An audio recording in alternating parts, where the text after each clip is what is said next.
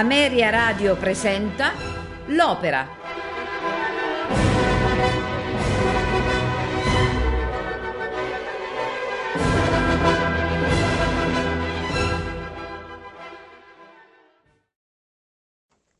Innanzitutto due parole su Ernani e sul ruolo che il direttore Dimitri Mitropoulos ha avuto proprio nella riscoperta e ripresentazione nella seconda metà degli anni 50 di questo grandissimo capolavoro del primo Verdi.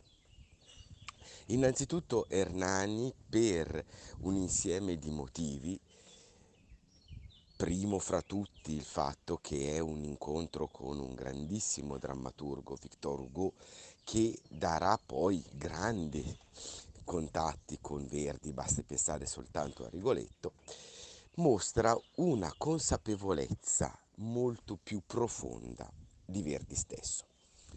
Dall'altra parte il fatto di avere il suono del corno come elemento legato all'opera e tutta la problematica che Verdi subito coglie in questo, nel fatto che la critica e soprattutto quelli che gli stavano accanto volevano proporre di non focalizzarsi su questo punto e la determinazione di Verdi di vedere appunto nel suono del corno un elemento distinguente dell'opera dimostrano in maniera palese che Ernani è forse la prima vera, autentica opera verdiana. Cioè un'opera in cui avviene completamente l'emancipazione dai canoni rossiniani, belliniani, e soprattutto donizettiani in una rielaborazione comunque di altissimo livello. Dopo queste due parole, per così dire, di contestualizzazione, l'opera ebbe un successo enorme al suo primo apparire, rimase saldamente in repertorio per tutta la seconda parte dell'Ottocento e evidentemente al di là di sporadiche riprese non diventerà eh, un'opera che rimarrà fissa nella prima parte del Novecento. Mitropoulos quindi apprezzandone enormemente il valore la recupera e la presenta dapprima oltreoceano con un cast comunque di livello che vede come protagonista Mario del Monaco. Naturalmente l'opera viene accolta con grande successo perché c'era una beniamina del pubblico newyorkese che è appunto Zinka Milanov, dall'altra parte abbiamo già citato mm, del Monaco, Warren che sosterrà la parte di Carlo d'Asburgo e quindi una mh, presenza di livello in questa edizione. Naturalmente il basso è Cesare Siepi che appunto presenta questo cast originale. Spostandosi invece in terra italiana a Firenze, soltanto Mario del Monaco rimane con continuità e si raccolgono intorno alla prestigiosa bacchetta di Dimitri Mitropoulos. Abbiamo innanzitutto Mario del Monaco che dà continuità nel ruolo protagonistico, la giovanissima e che proprio si stava affermando proprio a Firenze, Anita Cerquetti, Ettore Bastianini che sigla con Carlo d'Asburgo un altro delle sue grandi creazioni verdiane e il basso non veterano della parte, ma grandissimo interprete per profondità, per determinazione, per scelta di fraseggio, per austerità, Boris Christoph. L'edizione, anche soltanto leggendo la locandina, ottiene un successo straordinario di pubblico e proprio all'inizio degli anni Ottanta, quando la Cetra ripropone queste incisioni, live ottiene anche un buon successo di critica. Quali sono le limitazioni che vengono evidenziate? Parliamone subito così almeno poi ci dedichiamo invece ai pregi. Landini su musica, nel, appunto per la pubblicazione del, eh, dell'incisione in eh, live, parla di una generale inadeguatezza, evidentemente toccando le solite corde del monaco fondamentalmente visto come tribunizio, Bastianini verista, Anita Cerquetti infastidita dal canto dell'agilità, Christoph monolitico nel compiacimento di questa grandissima voce e la direzione di Mitropoulos che fondamentalmente si muove in maniera del tutto assente rispetto a quella che è il palcoscenico. Oggi evidentemente questa critica deve essere totalmente ribaltata, nel senso che alcuni aspetti evidentemente ci sono rispetto a quelli che vengono detti, ma bisogna fare anche un certo tipo di distinguo e di chiarimenti. Del Monaco è sicuramente un eh, cantante che dà un taglio profondamente marcato alla figura di Hernani. Penso che l'elemento determinante sia eh, Oro quant'oro gnavido, che è all'inizio del secondo atto, in cui si dimostra il ruolo appunto di bandito Hernani ed è questo il carattere permanente del personaggio. Se noi dobbiamo pensare anche nell'area d'inizio eh, come Rugiada al cespite, troviamo ancora la matrice determinata nel voler rendere questo Hernani forte, deciso. Un eroe drammatico sicuramente più legato a un canto muscolare che a un'idea di un canto a fior di labbro da cappello piumato che per certi versi con lo spirito del personaggio di Hernani è anche, non dico esclusivamente, ma anche un suo tratto. Dall'altra parte quindi quello che noi possiamo dire nella complessità della figurazione di Del Monaco, abbiamo sicuramente un Hernani di carattere abituati a vedere oggi tante figure più fragili, il taglio interpretativo è sicuramente legato a più un senso unico, ma una validità veramente decisa. Non possiamo dire che questo Hernani manchi di carattere. Accanto a simile contrastato Hernani, l'Elvira di Anita Cerquetti certamente non sfigura. La morbidezza dell'emissione, la rotondità del canto, la perfetta dizione la fanno sicuramente riconoscere come una delle più grandi voci italiane degli anni 50. Grandi voci italiane appunto degli anni 50 con tutti i pregi che evidentemente ha questa voce e dall'altra parte con qualche limite evidente. I limiti evidenti sono riscontrabili soprattutto in quello che riconosceva anche Landini, cioè un certo tipo di fastidio nel canto delle agilità che si dimostrano soprattutto nella cabaletta tutto esprezzo che Dernani. Dall'altra parte godiamo invece di una perfetta morbidezza del canto e di un accento di rara giustezza. Il suo surta e la notte ha quella morbidezza imperiosa che si attaglia perfettamente al senso drammatico di Hugo e Hernani, Hernani involami, ha quel misto di passionalità e di volontà di evasione che lo rende veramente uno dei grandi capolavori di Anita Cerquetti. Per il resto dell'opera abbiamo una grandissima interpretazione che culmina nel grande terzetto finale. Christoph offre la meraviglia della sua voce, della sua dizione al personaggio di Silva, alternando momenti di eccezionale maestà come in, nella grande aria infelice tu credevi, nel concertato e in tutto l'inizio del secondo atto, per diventare addirittura gelido nel terzetto finale del quarto atto. Abbiamo quindi una figurazione di per sé completa in tutte le sue sfaccettature. È evidente che la creazione del personaggio è impostata sulla voce e dalla voce trae nutrimento e linfa per dare una caratterizzazione. Ma questo poi è anche uno dei tratti fondamentali del grande teatro musicale soprattutto un grande teatro musicale verdiano, in cui nel canto e in un certo tipo di qualità vocale stessa si ritrovano molto spesso le radici di una forte e valida interpretazione. In tutto questo la direzione di Mitropoulos è legata a una grandissima sensibilità musicale, originale nella sua impostazione, vitale, riesce a descrivere perfettamente i vari momenti.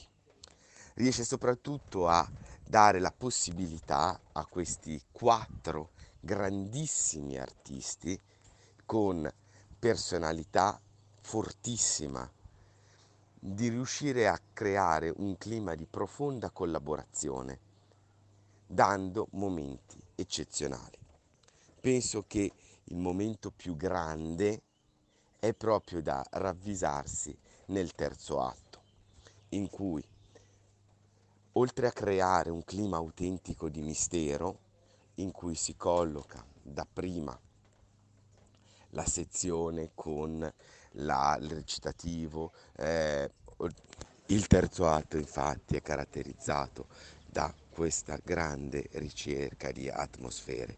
Parlavamo del recitativo costor sui sepolcrali marmi, evidentemente l'accompagnamento di grandissimo effetto di Odeverdanni miei, la grande scena corale della congiura con Si ridesti Leon di Castiglia e evidentemente altra pagina celeberrima dell'opera O Sommo Carlo, che di tutti i momenti, per evidentemente non difetto di, della direzione di Mitropoulos, ma per il fatto che è leggermente scompensata per una microfonazione non correttissima, si perde l'equilibrio tra voci e orchestra, infatti è un pochino più scoperta proprio per la presenza della dislocazione dei microfoni sul palco, è un pochino più evidente la presenza di, eh, della Cerquetti rispetto al cast delle voci maschili.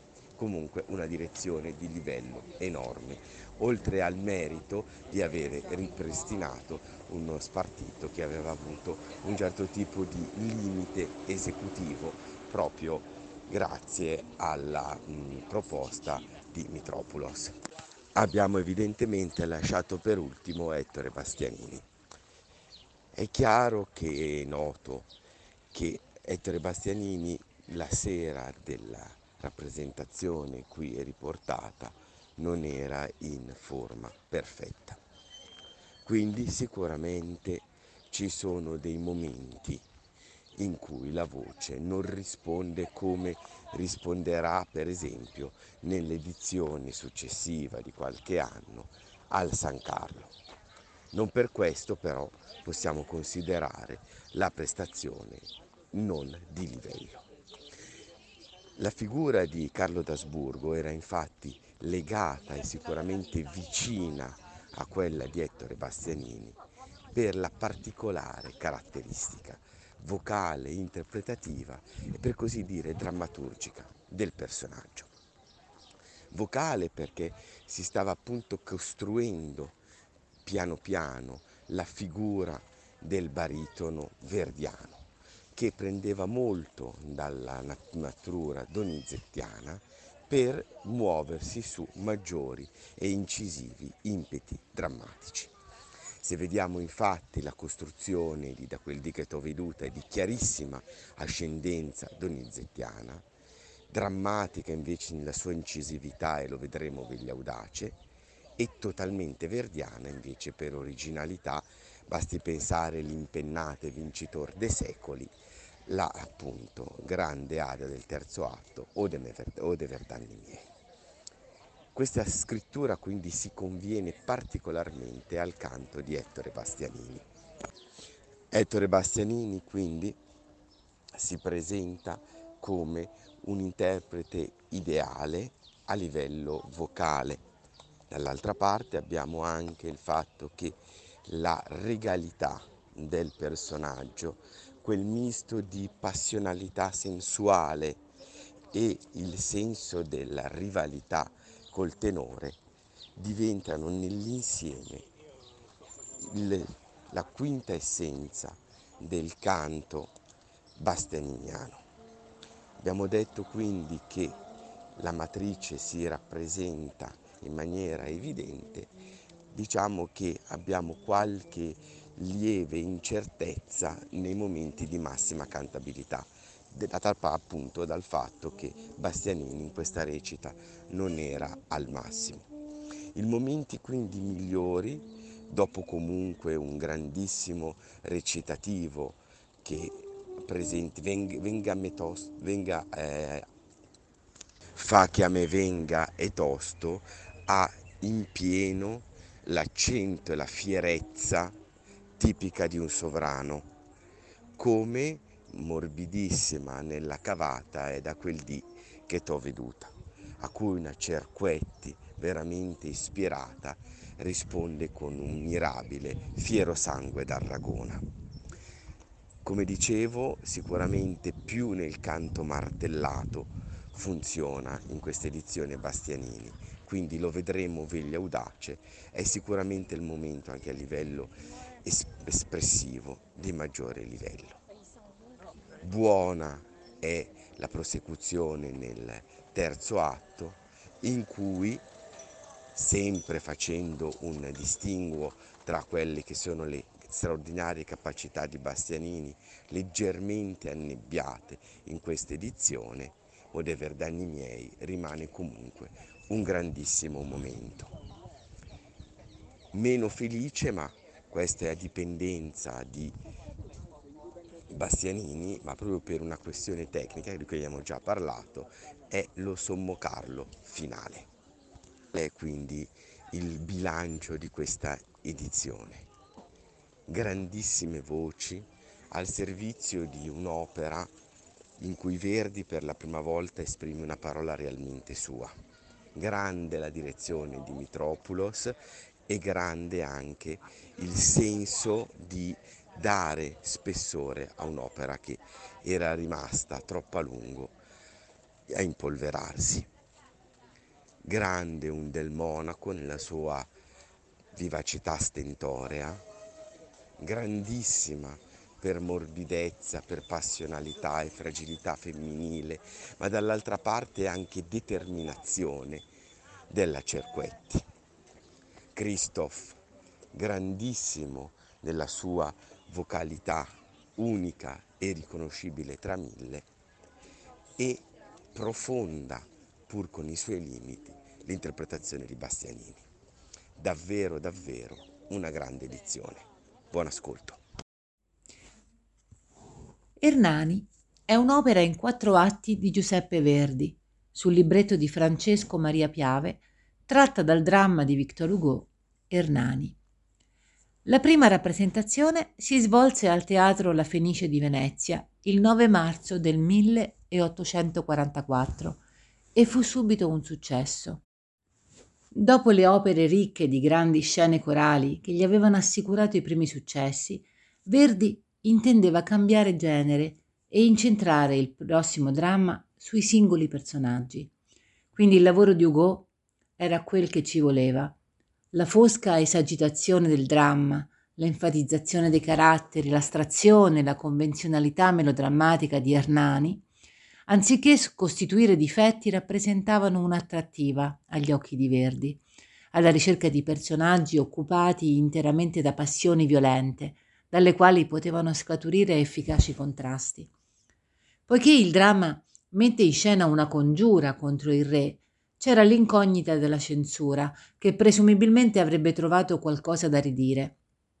Proprio per problemi di censura eh, romani e bellini, 13 anni prima avevano abbandonato lo stesso soggetto.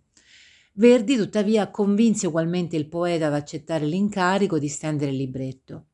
Questi era uno sconosciuto versificatore locale, procurato dalla presidenza della Fenice, di nome Francesco Maria Piave. Fu subito chiara la natura della collaborazione, una sorta di dittatura del musicista, tale da ridurre il poeta a un mero facitore di versi. Nell'elaborazione del libretto Verdi intervenne di frequente e su questioni importanti che andavano dall'orditura drammatica alla distribuzione dei ruoli. Per esempio insistette perché la parte di Ernani non fosse affidata a un contralto in abiti maschili, come avrebbe voluto il progetto originario approvato dal teatro, bensì a un tenore. Insistette anche, nonostante le resistenze del librettista e della prima donna, per terminare l'opera con un terzetto, nella quale l'azione proseguisse fino alla fine, anziché col tradizionale rondò della protagonista femminile. I principali interpreti della prima rappresentazione furono Carlo Guasco nel ruolo di Ernani, Antonio Superchi in Don Carlo, Antonio Selva in Silva, Sofia Lowe eh, in Elvira. I cantanti giunsero affaticati alla prima serata, tanto che l'opera fu tiepidamente accolta, ma alle repliche il successo andò in breve tempo crescendo e l'opera divenne subito popolarissima e fu rappresentata eh, innumerevoli volte in tutti i teatri italiani. Ernani costituisce anche il primo successo internazionale di Verdi. Nel primo atto, Il bandito, siamo nella Spagna del 1519. Ernani, sotto le cui spoglie si cela Don Giovanni d'Aragona, è a capo di un gruppo di banditi datisi alla macchia è ansioso di sollevare la rivolta contro il re, Don Carlo, per vendicare l'uccisione del padre. I suoi fedeli gli assicurano il loro aiuto. Si reca al castello di Don Rui Gomez de Silva per incontrarne la nipote Elvira, della quale è innamorato. L'amore di Ernani è ricambiato, ma la fanciulla che deplora la propria sorte, nell'aria Ernani, Ernani involami, è promessa al vecchio zio. Al castello dei Silva si trova già Don Carlo, in incognito, anch'egli innamorato di Elvira. Quest'ultima riconosce in lui il re di Spagna, ma respinge le sue profferte. Di fronte all'insistenza di Don Carlo per condurla con sé, la fanciulla gli strappa dalla cintola il pugnale, pronta a difendere il suo onore. Da un uscio segreto compare Ernani, che s'avanza per proteggere Elvira. Il re riconosce il bandito e lo invita a fuggire. Entra all'improvviso Silva, sdegnato per l'attentato al suo onore, ma riconosce il re e gli rende omaggio. Generosamente Don Carlo consente a Ernani di allontanarsi. Nel secondo atto, l'ospite. La rivolta capeggiata da Ernani è fallita. Il bandito, travestito da pellegrino, chiede ospitalità presso il castello di Silva. Questi lo accoglie e gli comunica che sta per sposare Elvira. Ernani, allora sconvolto, svela la sua identità e offre al rivale, come dono nuziale, la sua testa, nell'aria oro quant'oro ognavido. Al castello giunge intanto Don Carlo reclamando il bandito. Ma Silva, legato dai doveri dell'ospitalità, fa nascondere Ernani e si rifiuta di consegnarlo. Il re fa perlustrare invano il castello, costringe poi Elvira a seguirlo. Ernani a questo punto rivela a Silva l'amore del re per la fanciulla, esortandolo a vendicare l'offesa recata, recata al suo onore. I due stringono un patto. Ernani consegna un corno da caccia a Silva. Quando questi vorrà la morte del bandito, non dovrà far altro che suonare tre volte nel corno ed Ernani si toglierà la vita. Nel terzo atto, la clemenza, siamo ad Aquisgrana, nei sotterranei del sepolcro che custodisce le spoglie di Carlo Magno. Lì si riuniscono i congiurati, capeggiati da Ernani. Li ha preceduti Don Carlo, sceso anch'egli di nascosto nel sepolcro. Appreso che il re aspira al trono imperiale, i congiurati ne decretano la morte. Si trae a sorte colui che eseguirà la sentenza ed esce il nome di Ernani. Tutti prestano di nuovo il loro giuramento quando tre colpi di cannone annunciano che Don Carlo è stato eletto imperatore. Questi, col suo seguito, si mostra ai ribelli e ne decreta la morte, ma cede poi alle insistenze di Elvira, fa dono della vita a Ernani e gli, conse- gli concede in sposa la fanciulla, mentre Silva medita propositi di vendetta. Nel quarto atto, la maschera, siamo nel palazzo di Don Giovanni d'Aragona, a Saragozza, e ci si prepara alla festa nuziale. Tra i presenti viene notato un uomo in nero, mascherato. Mentre Hernani ed Elvira si abbandonano alla gioia, sodono in lontananza tre suoni di corno. È Silva che ricorda a Hernani il patto fatale. Il giovane tenta dapprima di commuovere Silva, con l'aria solingo, errante e misero, ma poi, tenendo fede alla parola data, si toglie la vita e sul suo corpo esamine si accascia Elvira. Nella produzione giovanile di Verdi, Hernani rappresenta un punto di svolta. Prima d'allora il compositore aveva scritto solo per la Scala, che era un teatro ampio, ovviamente, nel quale facevano effetto le grandi scene corali. Gli spazi più ristretti della Fenice favoriscono la concentrazione del dramma sui conflitti personali. L'opera è dunque imperniata su un'azione complessa, accuratamente costruita per fornire occasioni di scontro fra i personaggi. In ciò Hernani è il tipo perfetto del melodramma romantico che mette in scena passioni violente, contrasti netti e caratteri schematici dalle scarse sfumature psicologiche.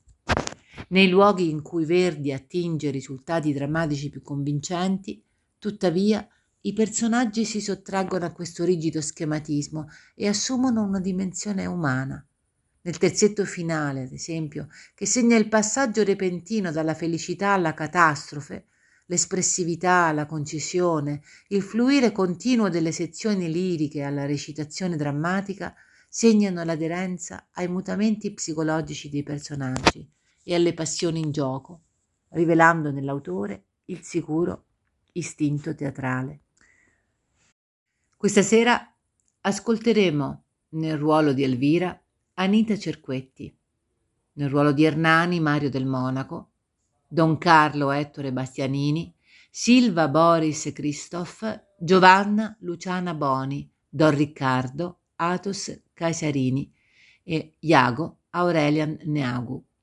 Orchestra e coro del Maggio Musicale Fiorentino, Dimitri Mitropoulos, direttore. Teatro Comunale di Firenze, 25 giugno 1957. Buon ascolto.